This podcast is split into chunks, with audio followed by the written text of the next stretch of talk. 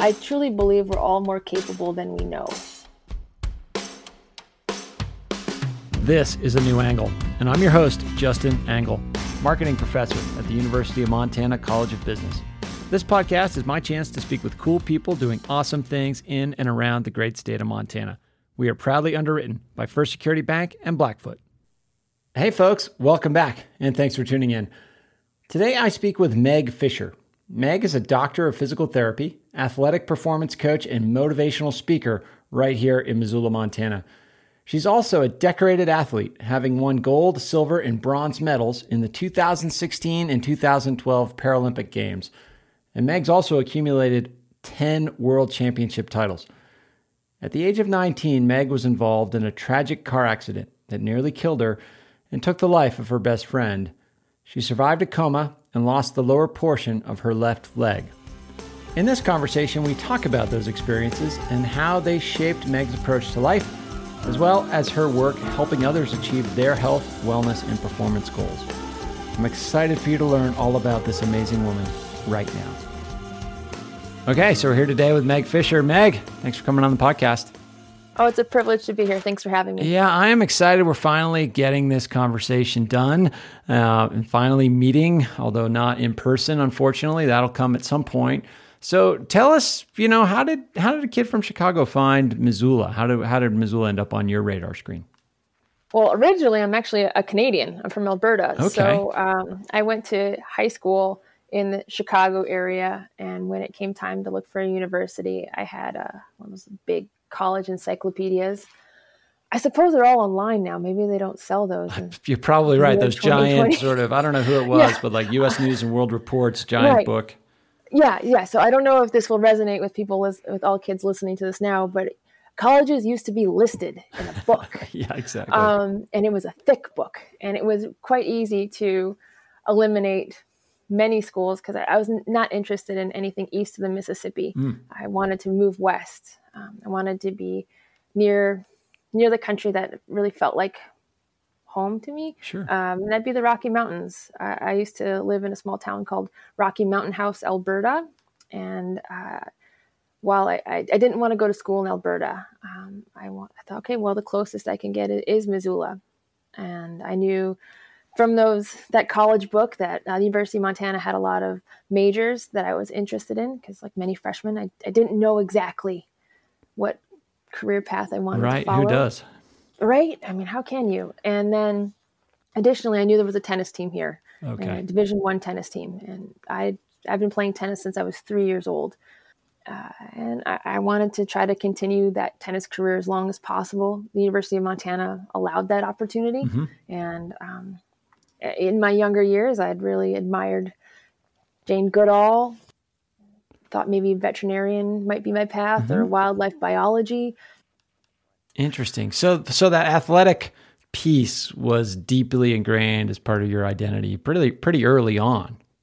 Very much so. I, I was a very shy kid and I used sports as a way to make friends and to find a community because I, I, wasn't the kid that was um, the most talkative at the lunch table or the most dynamic or the class clown. I, I didn't have any of those accolades, but I was always coordinated. I was always fast, and um, I used those strengths to my advantage to to build a community.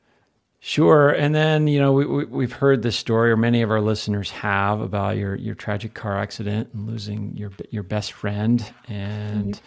A large part of of your leg and your foot. Mm-hmm. Um, mm-hmm at that moment and in that process, this this identity that you're talking about had to have been just rocked to its core. Um, tell us a little bit about that sort of moment and, and how you how you chose to respond. Yeah, there's the the visible scars and the invisible scars right. that really all of us have. Um, in that car accident, most visibly, I, I'd had my my foot literally ripped from my my body. And so that was of course easy to see. What most people don't know is that i was in a coma for a week. Um, right. um, i had some brain surgery. I, I, my pupils were fixed and dilated and i couldn't breathe on my own. Um, due to a lot of people's hard work expertise and skill i survived. And I think the the mental challenge was and is continues to be a something that I have to overcome or, an obstacle that's that's still present. Um, maybe the neatest thing is that I, I woke up gregarious. Um, a frontal lobe injury um, is kind of your higher order processing and a bit of your personality. So I used to be really shy and would never have imagined I'd be on a podcast able to speak. wow. Yeah, but I, I woke up um, with almost the inability to shut up. sure. Yeah. Uh, and I didn't have a filter. I had to relearn that social filter of the things you say and you don't say, and when you say them and when you don't, or when you stare and when you don't. Um, speaking was actually hard for me. Uh, I still have a bit of a stutter, a little bit of word finding problems, which most people would say, "Yeah, that's normal. You you sound normal. We all have troubles." I can tell you, it wasn't. It didn't feel this way prior to my accident. Um, writing still tends to be a little harder, mm-hmm. but um, I've been able to successfully graduate with an undergraduate degree. I've gone on to a graduate degree, so it's it's been overcomeable, and just I guess yeah part of my story. But um, more and more we're talking about head injuries. When I got hurt 18, 19 years ago, um, that wasn't excuse me it was 18 years ago. Nobody nobody talked about head yeah, injuries. much less nobody, was understood for oh, sure. oh yeah. Yeah i mean the brain still is very much the outer space mm-hmm. and we don't know very much but nobody talked to me about what the problems i was having. All they did was they, they did a, a ekg ecg mm-hmm. ekg of my brain and um, made sure that I, I wasn't at a high risk for epilepsy or stroke. Sure. So, so basic um, just stability yeah. stuff, but right. to think about like you know that's a that's a ripple that that that I hadn't really considered in, in, in learning about your story is that you know you, you sort of wake up and you find yourself in a body with a different reality, but also like your brain's operating differently and you're finding yourself with different personality traits and like how's talk about identity getting rocked that must have been really weird and challenging to kind of work through all at once. And when you're in it, yeah, like all of us, we, we don't have the perspective to always put words to it. Sure. I didn't I didn't know what was going on. Every part of my body was black and blue or swollen or scraped or scuffed. I didn't I w- I wasn't me. And uh, when you wake up from a coma, it's not like in the movies. You don't wake up and the lights are on. I, I, I describe it very much like being in a, a really bad disco. Mm-hmm. Um, there's a the lights kind of flicker on and off, and at odd intervals. You don't know. You wake up, the lights turn on, your eyes open, and you get to look around your hospital room, and then the lights are off yeah. And so, you, and maybe there's some mercy in that, um, and that you, you're not faced with the faced with reality all at once. But I remember my eyes opening and looking down at myself in the sheets because I didn't know where I was, and you're trying to orient yourself and so forth. And I didn't. I saw that I didn't have two foot bumps over my toes. You know, right, if you look down right. in the sheets tonight, we, we, these are things we definitely take for granted. Um, I sure no one else has thought of this, but our feet leave little lumps yep. on the sheets. And so when I looked down, I had one lump hmm. and I thought, oh no, this is bad. And uh, I remember pretty early on thinking like, this is going to be hard for my tennis career. Um, cause that's, that's again, that was my it identity. first thing that's, you go to. I get it. Yeah. Oh. Um, it might sound strange or shallow, but um, I remember thinking like, oh no. Um, but then the lights were out again. I was gone. Right, you know? right. Yeah. So, and people wake up differently. I guess uh, at one point I, I woke up and I thought I was a baseball player for the Chicago Cubs. I'm a fifth generation Cubby. I'm a longtime Cubs fan. Uh, and so I guess I thought I was a Cubs player and I had slid into home base. And in doing so, I had injured my foot. Hmm. And somehow this nurse, who I later learned his name is um, Pete, I had no idea. I, as far as I knew, I called him Sammy because I thought he was Sammy Sosa. okay. So um, the story I told myself um, in the in the hospital very early on was that I was a Cubs player. I slid into home base. I got hurt, and this is why I don't have a left foot. Mm-hmm. I guess the kid down the way uh, woke up and thought he was Timmy from South Park, um, and his parents didn't know he watched South Park. And uh, um, anyway, I guess uh, we all have yeah. what a wild ride! And, and, at some point, I mean, a, a lot of Missoulians have come to know, you know, your your sort of just incredible athletic success in triathlon and cycling. Um, but at that time, you know, you sort of figured out a way to get through that, get out of the hospital, learn to walk. Uh, a lot of people telling you like, "Hey, this is how it's going to be. You're going to have. You're not going to be able to do these things." And a lot of people saying, probably some some things to give you an expectation of your future, but but certainly not the expectation that you had had previously. Um, mm-hmm. You know, maybe maybe talk about that. How did you kind of sure. find direction and this notion oh. that you're going to assert yourself and regain an athletic identity? If that was at all the right framing, I'm not sure yeah, how do you find direction when you're rudderless? Mm-hmm. Uh, it's that's uh, what we all face, whether that's today um, with the myriad of challenges we're facing, or job loss, or change in job situation, or family dynamics. Like when you don't have solid footing, how do you push off in, in any direction? Yeah. Um, I think the people who were giving me advice at the time, and maybe inadvertently or intentionally trying to lower my expectations did so out of care. Mm-hmm. I, I, I don't believe any one of them really wanted to limit my horizons, other than to make sure that those horizons were attainable. That said, uh, one of the characteristics I held on to was a sense of stubbornness. Uh, I think my mom or my dad will tell you from early on that I've been fiercely independent and stubborn, which I don't think is a bad thing. I think with any stubbornness, any stubborn trait. Some people might want to call it grit, um, and maybe that's catchier nowadays. But mm-hmm. it's also um, same, same, and it, it, can it can take you far, and it can also get you in a lot of trouble. Right? Sure, yeah, it cuts both ways.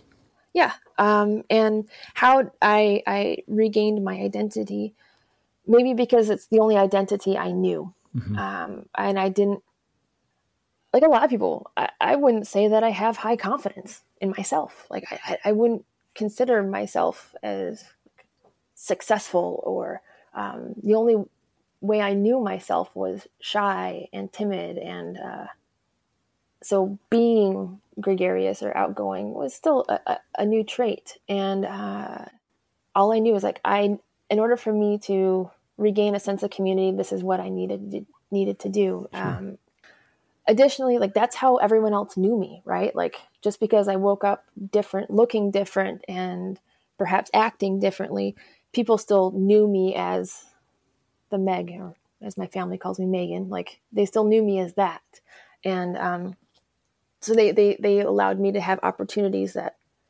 I seemingly like to do. Mm-hmm.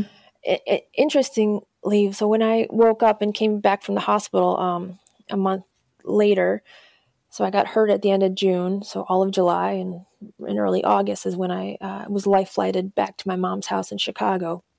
Basically, all my college friends were, excuse me, all my high school friends were going off to college. Yeah. And I didn't have a community in in the Chicagoland area outside the tennis community. Mm-hmm. So as soon as I could, I was back on the tennis courts. Uh, this older woman who had, had who had retired. I'd played tennis with her and I'd known her for years. Her daughter was actually the college tennis coach of um, my partner who passed away. Okay. So it just tightens that circle a little tighter. Um, her name was Vicki Condon. Mm-hmm. Uh, Vicki passed away about 10 years ago from cancer. And just a quick side note, fuck cancer, right? Yeah, so. Um, uh, she was retired, like I said, and had time on her hands. And she's she she really took me under her wing and took an office chair from her own home office and a bucket of balls. Took me out to the courts and said, "By the time you're standing, you're going to have a perfect volley." Here you so go. right. Me, she, yeah. So she really is like, okay, you know, that's tennis was her language. Tennis was her passion, mm-hmm. and she knew it was something that I, you know, I continue to to love. And um, she gave me that avenue and uh, i got a job back at the tennis courts that i was I had worked at previously. And it kind of built from there. I was teaching kids from an office chair as soon as I could stand. I was teaching older kids and adults from standing next to a ball hopper. And then once I could be more dynamic, I was doing more things with tennis. Interestingly, uh, 11 months after my first amputation or since the first accident, uh-huh. um, I, I, lost more of my leg. Um, so I've, I'm one of those rare people that got to lose their leg twice. Um, but that was getting back to the tennis court always actually was my motivation. I wanted to move better. I wanted to not hurt. I wanted to be dynamic. And that was that the motivation to, to have that sort of more extensive amputation was to have a more you know athletically oriented prosthesis is that kind of where you were at? yeah to, to some extent yeah. um, initially my initial injury was called a forefoot avulsion fracture okay for the geeky people out there that means basically i snapped my foot in half in front of my heel bone and mm-hmm. so uh, everything in front of my heel bone was gone all the long bone or the uh, irregular bones of the foot as well as the long bones of the toes and my little toes okay they'd actually they'd taken half of my stomach muscles to cover that hole in skin from my thigh to, to also cover Gosh. that muscle graft. So I only have half my tummy muscles too. So that's that's pretty a fun fun party joke. You know, you have a scar as long as your arm, and um, my tummy caves in. So it's indeed. Funny. But um, so yeah, I, I I'd had that that prosthesis, which was very much like a ski boot. It was mm-hmm. a clamshell, like those old ski boots that kind of velcroed together or snapped together, but it had no ankle motion. It had a little bit of flex in the foot from a carbon plate, but the di- prosthesis wasn't dynamic, and I was also in quite a bit of pain yeah. um, due to injuries. I'd had to have other surgeries in my ankle, and bones were moving, and it just wasn't. I couldn't walk the length of a football field. Hmm. Um, like I went to a Grizz game, football game, and I, somebody had to give me a piggyback ride back to my dorm because I couldn't. I couldn't walk okay. back.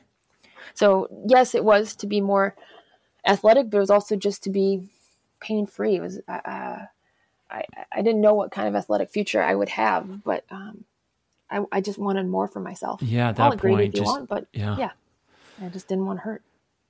And so, at some point, you found um, endurance sports in all yes. of this. Uh, yes. Tell us about that. So I did my first triathlon 11 months after my second amputation. My whole life I, I'd watched the Ironman on TV. I'd seen triathletes around Missoula and thought, wow, how can a body do three sports in one day? Like, yeah. That's, that's amazing. And let's just signpost that for a moment. 11 months, essentially going from, I mean, you, you pretty much have to relearn to walk from scratch at that point. I, I would imagine, yes. right? Yes. Yes. And so let's just, listeners, let's like, let's just let that sink in to go from a, an amputation surgery where you come out of it having to relearn to walk to 11 months later, less than a year, doing and completing a triathlon. It's pretty remarkable. And that was only the beginning.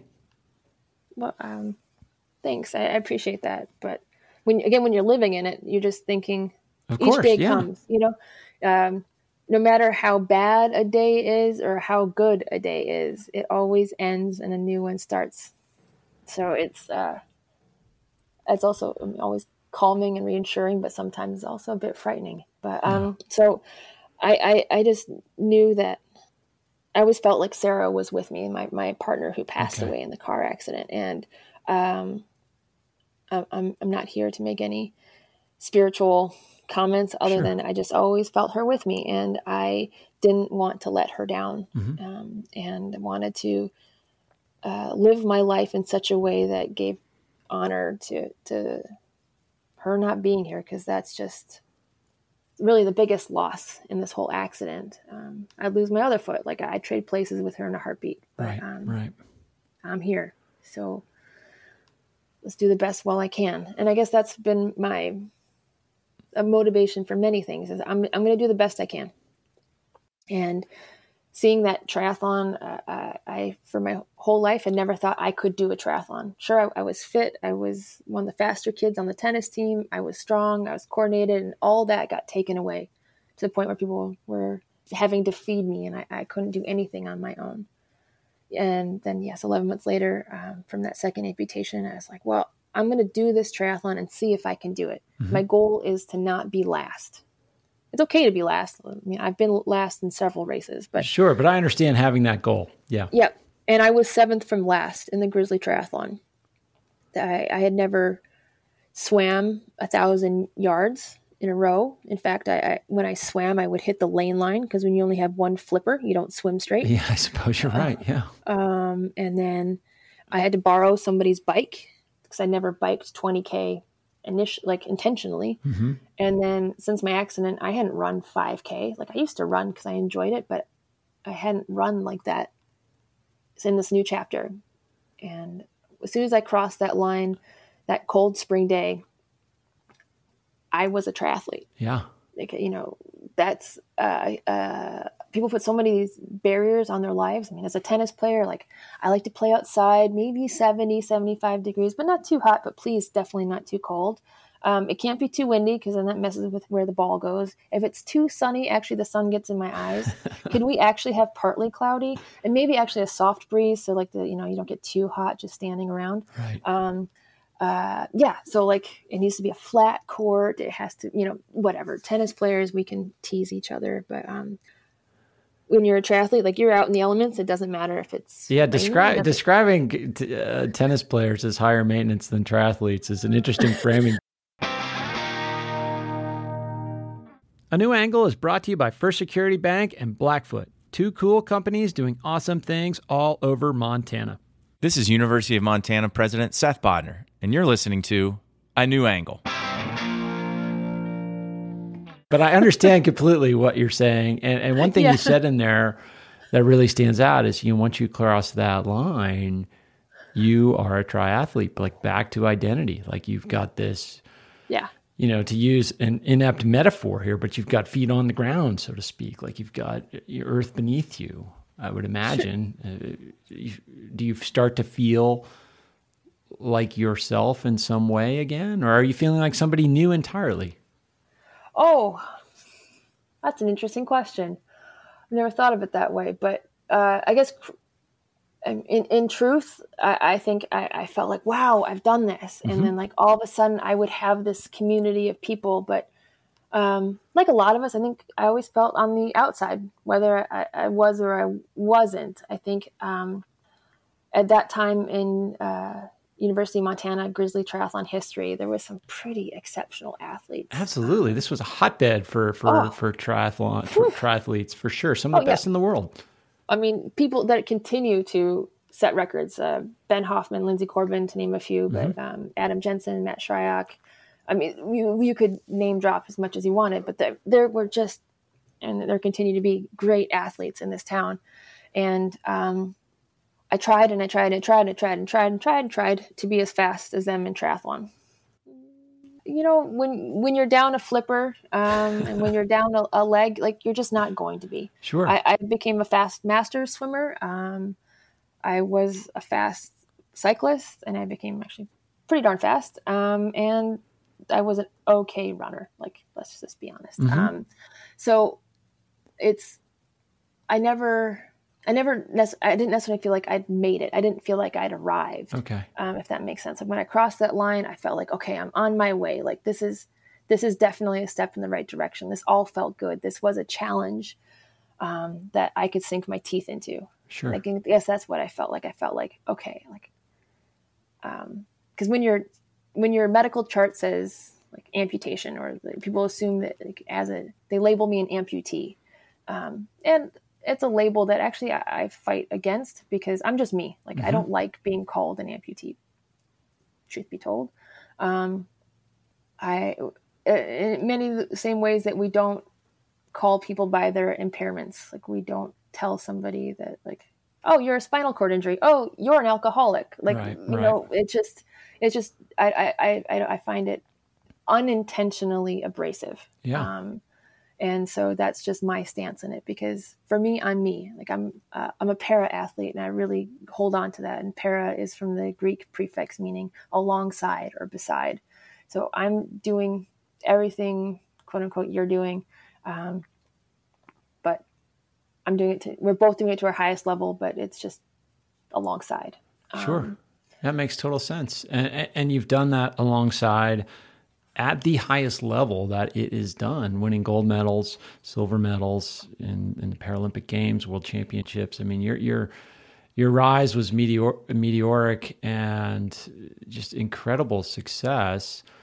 Um, you know, that story's been told in, in, in other venues, so I don't want to use a, a ton of our mm-hmm. time together um, with that. But that chapter of your life has kind of, at least that level of competition, ha- has closed to some degree, and you've moved mm-hmm. on to practicing as a doctor of physical therapy and, mm-hmm. and a coach.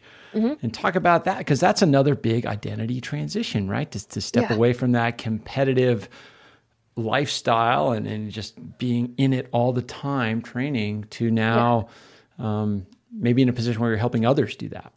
Oh, yeah. Um, I think stepping away from the national team, I think like anybody, where certainly uh, fire is a big component or uh, wildland fire is a big component to people here in Montana or mm-hmm. in the. West Coast. And so like leaving a fire crew or leaving the national team, I think there's always, um, or gosh, if you're at the age of retirement, like, you know, retiring from anything can be uh, a bit jarring because yeah. it's like, it's the um, merry-go-round that you know. And those were a, community of people that I was very close with. I, I, I loved the challenge of training, travel. It just it really suited me well, but it, it, needed to stop and it needed to change, and somebody else needed to take my shoes, and they sure. have, and they've carried it on, and obviously the merry-go-round hasn't stopped, um, minus COVID. Right. But, um, yeah, that's another story. Yeah, uh, yeah. Um, during uh, the 2012 lead up to 2012 games, I actually got into a physical therapy program at the University of Washington in okay. Seattle. And that was just an awesome opportunity. I think all athletes, it's to some degree, know that their clock is ticking, and at some point, you're going to, it's going to be different. So I had um, people in my life were hugely supportive of my academic career, mm-hmm. and that was great. And my national team um, was also as supportive as they could be it, w- it was amazing. Like I had clinical rotations, moved to Colorado Springs, and I had you know a pause to go to the games and to come back from the games. Like it was just, um, I I was a very fortunate person to be able to have my cake and eat it too. So having a, a doctor doctorate in physical therapy is awesome. One of the person people who changed my life the most was my physical therapist. Opposed to many healthcare practitioners, like you don't spend that much time with your surgeon. You don't spend right. that much time with your, your nursing staff, although even that's more than your surgeon or physicians and, you know, so on and so forth. But with a, a physical therapist, uh, I was in PT a lot, like three to four hours a week. Huge. And so with, yeah, that, that person, um, she, uh, Tasha Mulligan, she just, uh, she was such a role model for me. And she helped me understand that even though my brain had gotten shaken and scrambled and jarred, uh, that I had the capacity to learn again. And when I was a kid, I didn't think I was smart enough to be a physician or to be uh, work in healthcare. That's kind of why I thought maybe animals might mm-hmm. be better for me because I didn't think I was smart enough to do to work with people. Though spending all those hours in the PT clinic, I was like, holy smokes, like I'm interested in this. And by like learning about that, I can help myself, but oh my gosh, I can help someone else. And that just kind of being able to pay it forward is just hugely satisfying. I can't believe it's a job. I'm just blown away. I feel so lucky. Um, and it, it's more of a life's mission. So physical therapy, personal training, or coaching, um, that's they're, they're largely intertwined mm-hmm. because it's just helping somebody do what they want to do without pain, hopefully faster. Um, I'm also a certified athletic trainer, so I worked with college athletes for a while. Um, I'm a cycling coach. Like I've, I, these, all of these initials after my name really just spell out that um, I love the human body and I want to help. So um, let's maybe talk about your approach to that work. Um, you know, I'll sort of insert a little bit of a personal vignette. You know, I, hmm. I as someone who's engaged in some of these same uh, athletic pursuits, mm-hmm. know, in- injuries are, are, kind of a part of it. Mm-hmm. Um, and you know, I've seen a lot of physical therapists and had a lot of people as part of the team to help me running and riding. And mm-hmm. there's a, there's a lot of time where you're told that this is something is wrong with you, right? Yeah. Like you're weak mm-hmm. in this muscle, or you mm-hmm. your your foot is messed up, or this, that, and the other, and, and, you know, sort of think about it from a positive psychology standpoint, like that. Like, why not talk about what's right with you? And, yeah.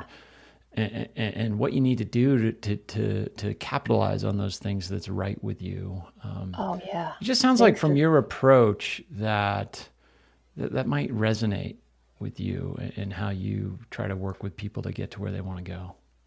Wow, you nailed it. Yeah, thanks very much. I truly believe we're all more capable than we know. Right. First of all, I think that often through these adversities, setbacks, whether it be um, plantar fasciitis, biceps tendonitis, any itis, or uh, a new knee or any anything, a new ACL. Um, a lot of people think like, sort of like how you asked early on, like how how did you overcome this? How did you find direction again? And I, I find great privilege in helping people identify what direction they want to go in or resume and then get back to those things. And, and I think helping people believe in their own strength and capacity or resilience it's i think that that's my that's my shtick that's yeah. what i love how, i mean how, how, do, how do you do that like how, how do you are there, are there are there levers you sort of figured out how to pull, or like what's your what's your kind of approach? Is it is it totally based on the individual, or like how do you find a way into that? Oh gosh, um, I, I'm not sure if it's quantifiable, but right. um, I think perhaps there's a bit of my own energy that puts uh, put in there. Like I become so invested, respectfully invested, in someone else's success, and because their success is my success many, many, many years ago when I started as an athletic trainer, like my athletic training degree or career mm-hmm. um, as a student, I was on crutches for a, a, year of that. And I think that that um, was pretty crazy in that I'm working with division one athletes, helping them run faster and I can't even take a step. Right. Um, and so I think fundamentally, like seeing somebody else's success is in some ways like it, it, it, not in some ways, in very many ways, is fulfilling to me. It's it's not my success; it's their success. But like that is what fuels me and what drives me to help somebody is to see to, to see them succeed, um, and eventually to succeed without my help. And hopefully, down the road somewhere, our paths intersect, and they can I can maybe peek and still see them succeeding, um, or they can tell me or so on something. But uh, I think that's just my personality. Um, I think some people approach their physical therapy or personal training or coaching careers differently. Maybe it's, uh, of course, I, I, believe in objective measures. I believe in all of those things as for, for proof and so forth, but might not come at it with the, just the same level of passion. And like this coaching, helping, like that's just who I am. Yeah. It's just uh, inextric- inextricable from me. It's, there's got to be some and I don't quite know how to put this delicately, but there's also got to be a little bit of a notion from the, the clients that you, you have that Meg has not had it easy. You know, she's overcome a lot. And like, I know what, when, when I've had, you know, people trying to help me that I almost feel like I'm, I'm trying to there's some pressure there, right? Like I got to live up to what they expect of me. And if, if oh, yeah. some somebody like Meg has been through what you've been through, has been able to do it, I better be able to do it too. You know, well, I think for, there's is any of that at play. You think? Uh, well, there's been plenty of patients I've worked with over the years that had no idea about my injuries. Hmm. Uh, if I wear if I wear pants, um, you might think that maybe I twisted my ankle. Like I I know I don't walk perfectly. Sure.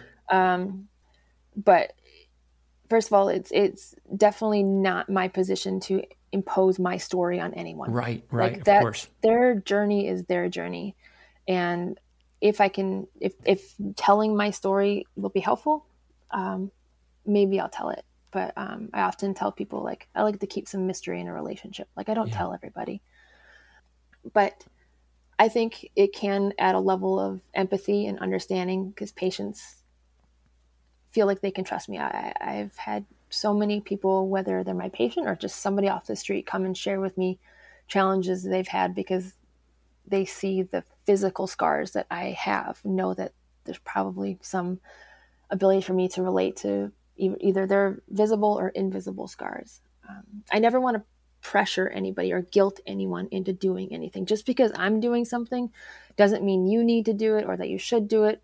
Just know that if you want to do something that you see me doing, you probably can do it.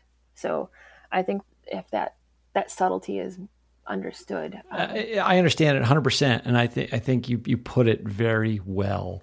I mean, we've had I had a podcast a year or two ago. We were talking about mental health, right? Mm-hmm. And and he was um, he's a military vet, had, had mm-hmm. suffered some some some really challenging um, and still suffers some challenges with, with mental health and PTSD. Yes. And, yes. you know, I was sort of drawing this comparison between stress in my life and, and stress in his life. And, and, he just stopped me point blank and said, Hey, it's not about that. It's my yeah. stress is no more significant than yours. And, and don't right. get into this, this game of talking about who's entitled to feeling like they should be feeling more or less stress and anxiety. Like we all feel what we feel, and right. that's what you got to deal with because that's what, it, what what you have in front of you. Mm-hmm. And, and I love how you put that in terms of like, hey, if if there's something you want to do and you have some doubts about being able to do it, like I think you can, and I'm going to help you figure out how to do that. Mm-hmm. 100%, totally. Um, and additionally, like I think people sometimes think that it's being in a PT office is almost like being in an optometrist. Like, is is is the letter clearer or is it fuzzier? is this better or worse? And I always ask those questions and I preface it with first saying, Can you tell? Do you know? Mm-hmm. I don't know is a fair answer. Like, have I helped you? Oh, I don't know. Great.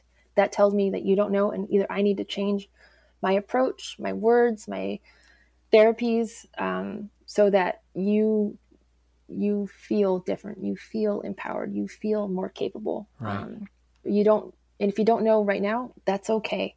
That's like that's that's valuable. Um, so i think that pressure can be lessened with the words that we use. Yeah. Well talk about your your decision to um, move into coaching in addition to into physical therapy. I mean you mentioned that the two are sort of intertwined in your philosophical approach? Was it mm-hmm. was it going to be coaching as well as PT from the start? Do you view those as distinct services? Like, how do you kind of conceptualize that? Yeah, they are distinct services. Uh, while there is gray area in, in overlap, um, I, I, definitely provide strength and conditioning, cycling, and I, I like to call it resilience training. Um, that's something that I'm, I'm super passionate about, uh, helping people stay mobile uh, and avoid going to see the physical therapist. Mm-hmm. And but I, uh, if somebody has something specific that I can add a diagnosis to, I'm eager to help anyone I, and I can that I can. So whether that's using cash pay or an insurance, cash pay we call it direct pay model or the insurance based model, like I just I want to be accessible to people so that they I can meet them where they need me and I can help them move forward. I, I see a lot of overlap in them, but um, they are distinct services. What's your philosophical approach to, you know, the coaching piece as a sure. complement or as a critical part of the of your approach to physical therapy? So I, I have a hard time really like uh, philosophically um, dissecting coaching from physical therapy, but in a business standpoint, I can do that. Um, I really enjoy helping people reach their goals, mm-hmm. whether that be range of motion of their shoulder, for example, or uh, biking across the country. Um, I think there's there's elements in both of those uh, that a coach or a physical therapist um, can help with. But I do offer separate and distinct services, and some of those services I, I offered, like the coaching, I can coach somebody across the country. I've got athletes across the country that, yeah. that I help with. Um, of course, with physical therapy, that's only here in Missoula. Sure, a little a little bit more difficult to uh, yes to create a remote model for PT. Um, let's talk a little bit about your relationship to this community. Um, Missoula has been a big part of your life, mm-hmm. your your undergraduate experience, and you've chosen mm-hmm. to sort of ground your professional existence here. Mm-hmm. What's unique about this place? What what what about it grabs you? That is a great question. I think that I, I call Missoula a big kid playground. Uh-huh. Um, I, I, I, get excited for every season. There's something I love about it. I like that I can very quickly be out of town, even if it's just Cherry Gulch, which is hardly out of town. It but feels that way when you're there, though. A hundred percent. Like you can find times of the day where you are the only one there, mm-hmm. and that's magical. The wildflowers in the springtime, um, the the the snow when it sparkles like diamonds in the winter. I think there's times that I get excited about just being there. Um, but of course, there are, we're surrounded um, by mountains and surrounded by wilderness. Our towns don't yet touch here in Montana, really. So there's there's there's there's the space to find yourself. Certainly, professionally, being with people, and uh, personally, I, I I I love people. I love my friends. I love my family. That said, I do need quiet time where I can just focus on my breath. Sure. Yeah, and definitely the landscape enables that. But also, mm-hmm. I mean, you mentioned the people. The people in this place uh, mm-hmm. are also a key part of what makes this place special. Yes. yes. Um, talk about that a little bit. What do, what do you f- find interesting about the community? Oh, that's a great. Yeah, you ask great questions. Um, so, I am an import to Missoula, um, and I I think there's something to be said about people who are native here. But when I meet a, a native Montana or Missoulian, I, I, want to say, please leave for a little bit. I hope you take some time to leave to, in order to know how great this place is. Mm-hmm. Because like when you, I've lived, um, I've traveled around the world. I, have lived in Chicago and um, along the West Coast and so forth. Um, like when I lived in Seattle, for instance, um, when you walk down the, the sidewalk, people don't look you in the eye. When you're yeah. in the bus, yeah. people don't look to see you. Um, when you go to the park, again, yep. Uh, well, Seattleites are are great people. I, I loved my time there. Um, it's not home. It, it's not doesn't have the same kind of Indeed. envelopment. Um, when you come to Missoula, I think when you walk down the street, people inevitably look you in the face, and most of the time they'll smile. And gosh, that just feels great, doesn't it? I mean, boy, howdy, that's wonderful. Um, I think people here recognize how special this place is and try to aim for a sense of community because it's still small enough that we can make a difference. Seattle, uh, it's pretty darn big. Chicago, it's huge. Um, and I lived in a suburb. I lived 18 miles outside the city. That said, my horizons were never dark. It always had the glow of Chicago. Um, yeah. Sunsets were amazing because of the smog and air pollution, but um, that's different. Like that's just different. Um, yeah, the sense of community and uh, how people can join together and still make a difference for each other is something that is uniquely Missoula. Um, so community's been a big part of, uh, uh, of, your existence. You've talked about some of the individual people that have propelled you and, and enabled you to, to, to, get to where you are today. Mm-hmm. I know that, that you also have gratitude for some organizations that have believed in you and some sponsors that have supported oh. your endeavors, mm-hmm. both at the peak of your competition and, and now as sort of a, a, local ambassador for sport. Yes.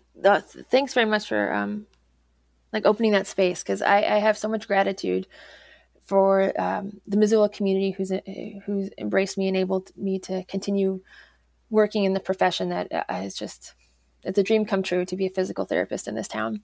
Uh, I, I, I love working with my coaching athletes, and then I still get to race. It's um, my job is no longer to be at the pointy end of the race, like uh-huh. winning the race. Um, my job is to, is to be in the pack, be in the meat of it, and uh, being basically like a mobile cheering squad and, and being a, a, bit of a demonstration of uh, you know what what we can overcome. Right. And I am so grateful for companies like Gorewear. Um, their clothing has just enabled me to be out in, in the elements, whether it's uh, 15 below on a fat bike or you know 100 degrees in the summer. Um, mm-hmm. And SRAM has always been a sponsor, uh, even when I raced on the on the national team because I actually ride with two different crank sets. Um, uh, oh, one my right my drive side the right crank arm is 170 millimeters and my left side is 165 yeah that's an expensive and, setup yeah so most bike companies would require me to buy two crank sets right um, shimano has always sent me a left crank arm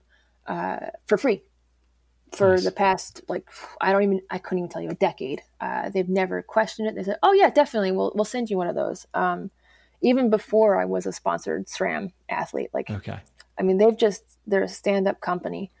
Um, I've I've loved riding on uh, salsa cycles. They've got a bike for every activity, whether yeah commuting, uh, riding 200 miles of gravel, uh, 50 miles of mountain biking, or um, boosting off you know dead man's. Uh, sure. You know, and if I've just been really lucky to uh, join up with some companies that uh, enable me to continue pushing my limits and continuing to ex- uh, show the capacity of the human mind and spirit.